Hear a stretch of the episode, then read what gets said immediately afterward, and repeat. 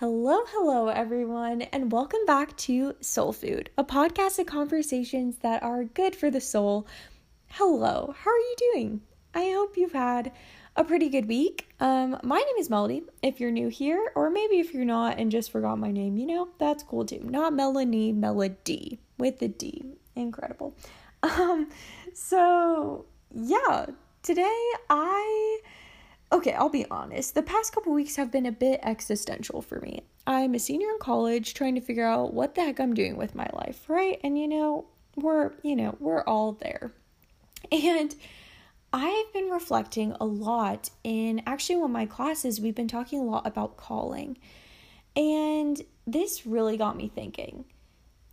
We also had to write a paper in this class comparing our own calling to a biblical figure and their calling and kind of their chosenness and brokenness as well and parallels to their story and our own, which is really interesting to think about, by the way. So definitely take some time to reflect on that for yourself. I would highly encourage that. But mine is Peter. And I think I just want to share with you all, I feel like what the Lord has shown me about Peter's calling, because I don't think it's just me that it applies to. I think in a lot of ways, the journey of living into his calling and the substance of his calling of Peter, I think it's something we can all relate to. So I hope you enjoy. You are called, and you are beloved.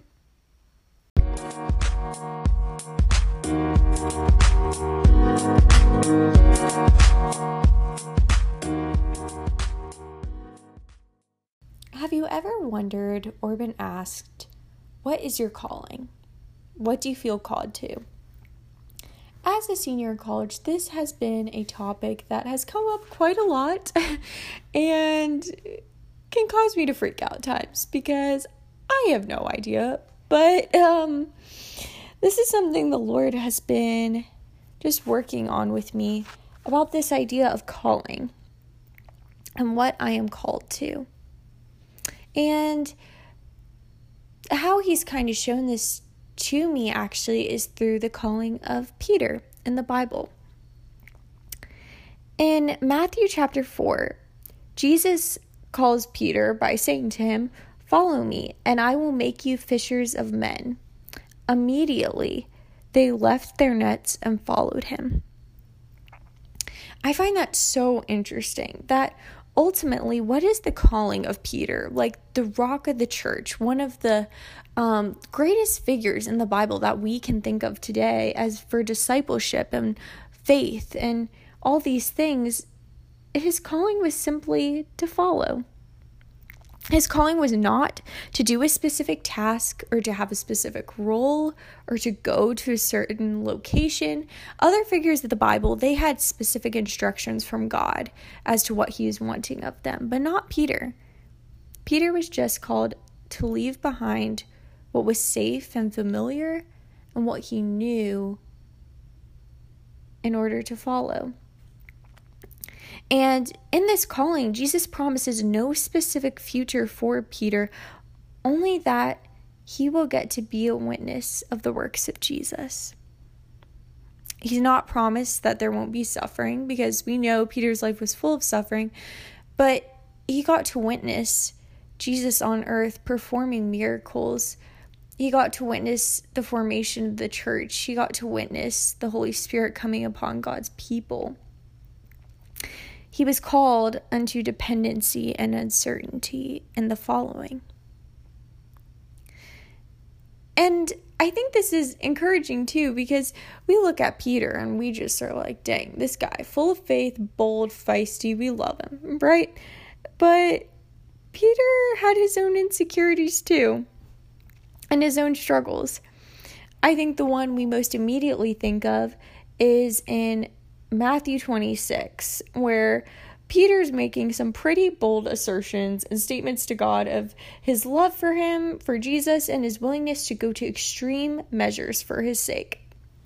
And he tells Jesus, though they all fall away because of you. So he's talking about the disciples, like they're all going to leave you, Jesus, but I will never fall away. And Jesus said to him, I tell you, this very night, before the rooster crows, you will deny me three times. Peter said to him, Even if I must die with you, I will not deny you. Pretty bold, Peter. Um, obviously, if you've read the Bible, you know he denies him three times. So, um, doesn't exactly follow through with that. And I think this is it's kind of comical in a way because I totally relate, and I'm sure you do too, where we'll make these big, grand gestures before God to prove to Him that we're willing, we have faith, and we'll follow. and Jesus can sometimes just slow us down and be like, hmm, it's easy to say all that. But what about the follow through, right? I think another insecurity I see with Peter is he's consistently in his walk with Jesus trying to assess his standing but with Jesus in comparison to the other disciples and just other followers of him. He wants to be the favorite. And like I get it cuz same, right? And in John 21, Jesus tells Peter um when this is right before his ascension. He says, If it is my will that John remain until I come, what is that to you? You follow me. So Peter's questioning Jesus about John and kind of his standing in comparison. And Jesus just saying, Hold up, Peter.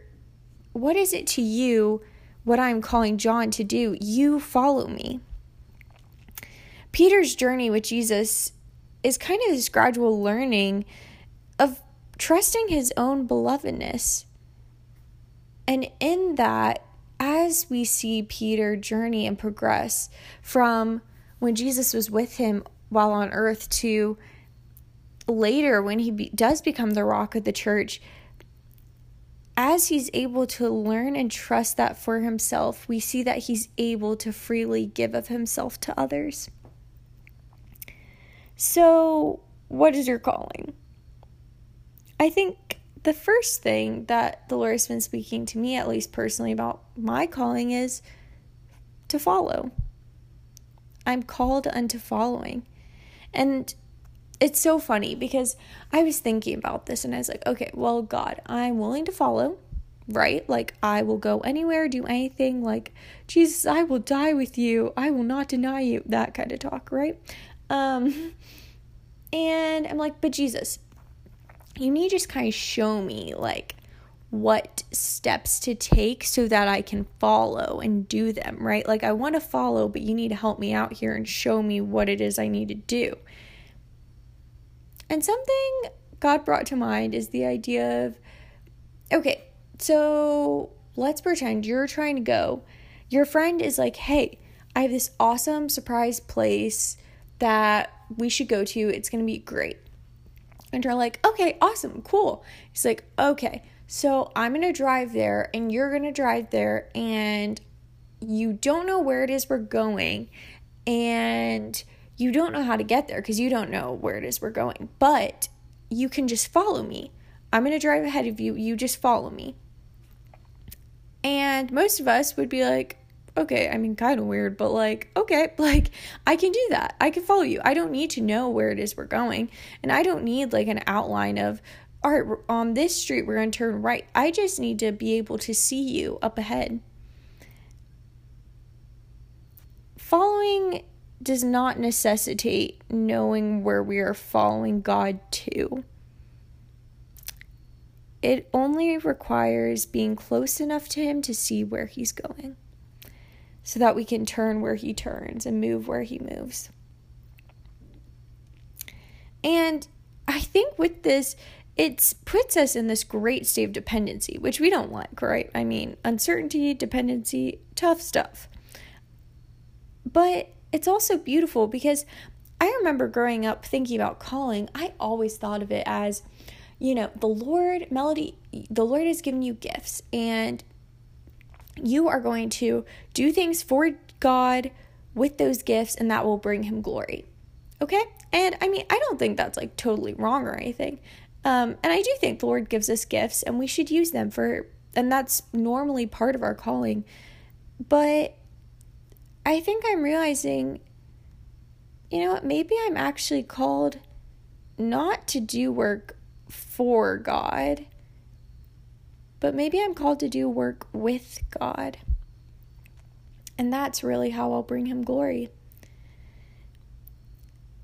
And I think I feel the need for Him a lot more to do the work with Him when I don't know where I'm going and when it is a bit beyond my abilities. Just fishing in my boat, yeah, I can do that. But fishing for men, hmm, Jesus, you're going to have to show me how to do that, right? And Peter longs to do things for Jesus. We see this time and time again. Peter's not content to just kind of sit, chill, uh, like just, you know, let's just all go to the worship service and just sit and pray and just be together like woo. He's not really in his feels. Peter's a doer, right? And I can be like this too. I long to do things for Jesus. And often this really it's just my own selfishness and pride and really my insecurity and my belovedness.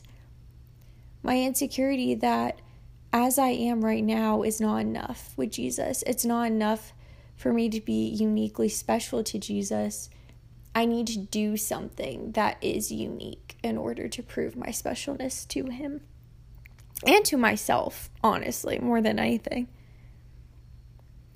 But I think we also see through the journey of Peter and his calling is that we can't love and serve the other as we ought when we just view them as threatening to our own specialness before God.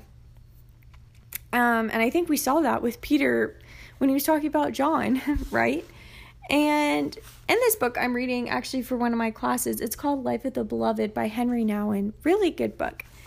But in it, he writes, it is impossible to compete for God's love. God's love is a love that includes all people, each one in his or her uniqueness. It is only when we have claimed our own place in God's love that we can experience this all embracing, non comparing love and feel safe, not only with God, but also with all our brothers and sisters. Isn't that beautiful? I think I love to see the progression of Peter's journey with this too from denying Jesus three times, making these bold assertions that he's going to die for him, will never leave him, everyone else is going to fade away, but he will never fade, fade away from Jesus. He's not leaving, he's not going anywhere, ends up failing and denying him three times, you know, not his finest moment. To then later, um, before his ascension, Jesus is talking to Peter and he questions him three times Peter, do you love me? Peter, do you love me? Peter, do you love me? And it just is a beautiful mirror almost to the denial of Jesus. And Peter just saying, Yes, Lord, I love you. Yes, you know I love you. And Jesus says, Feed my sheep. Peter first is called to follow and his other calling, I would say, is to feed sheep. A part of your calling to love God is to reveal to others their own belovedness. And we can only do this when we're secure in our own belovedness with God. Peter progresses from showing his love for God through making these bold statements to showing his love for God through caring for God's people. How beautiful is that? You know, if you're like me, I've always felt as though whatever my calling is that God had for me, that that is the way that I'm going to distinguish myself as significant. But I think as I've been thinking through this more, the Lord is showing me that my calling is working from a place of having already realized significance. at the beginning, Peter's calling begins with him in his pride, desiring to do something big for God, to be a martyr, to distinguish himself as the best disciple, to be with Jesus when everyone else falls away. And it ends with him in humility, giving his life as away, giving of himself to feed the sheep. And Peter is known as living a life full of significance and purpose, but it ends up not being at all about what he can do for Jesus and what he can build and what he can accomplish for Jesus on his own, but it's only by witnessing the works of Christ.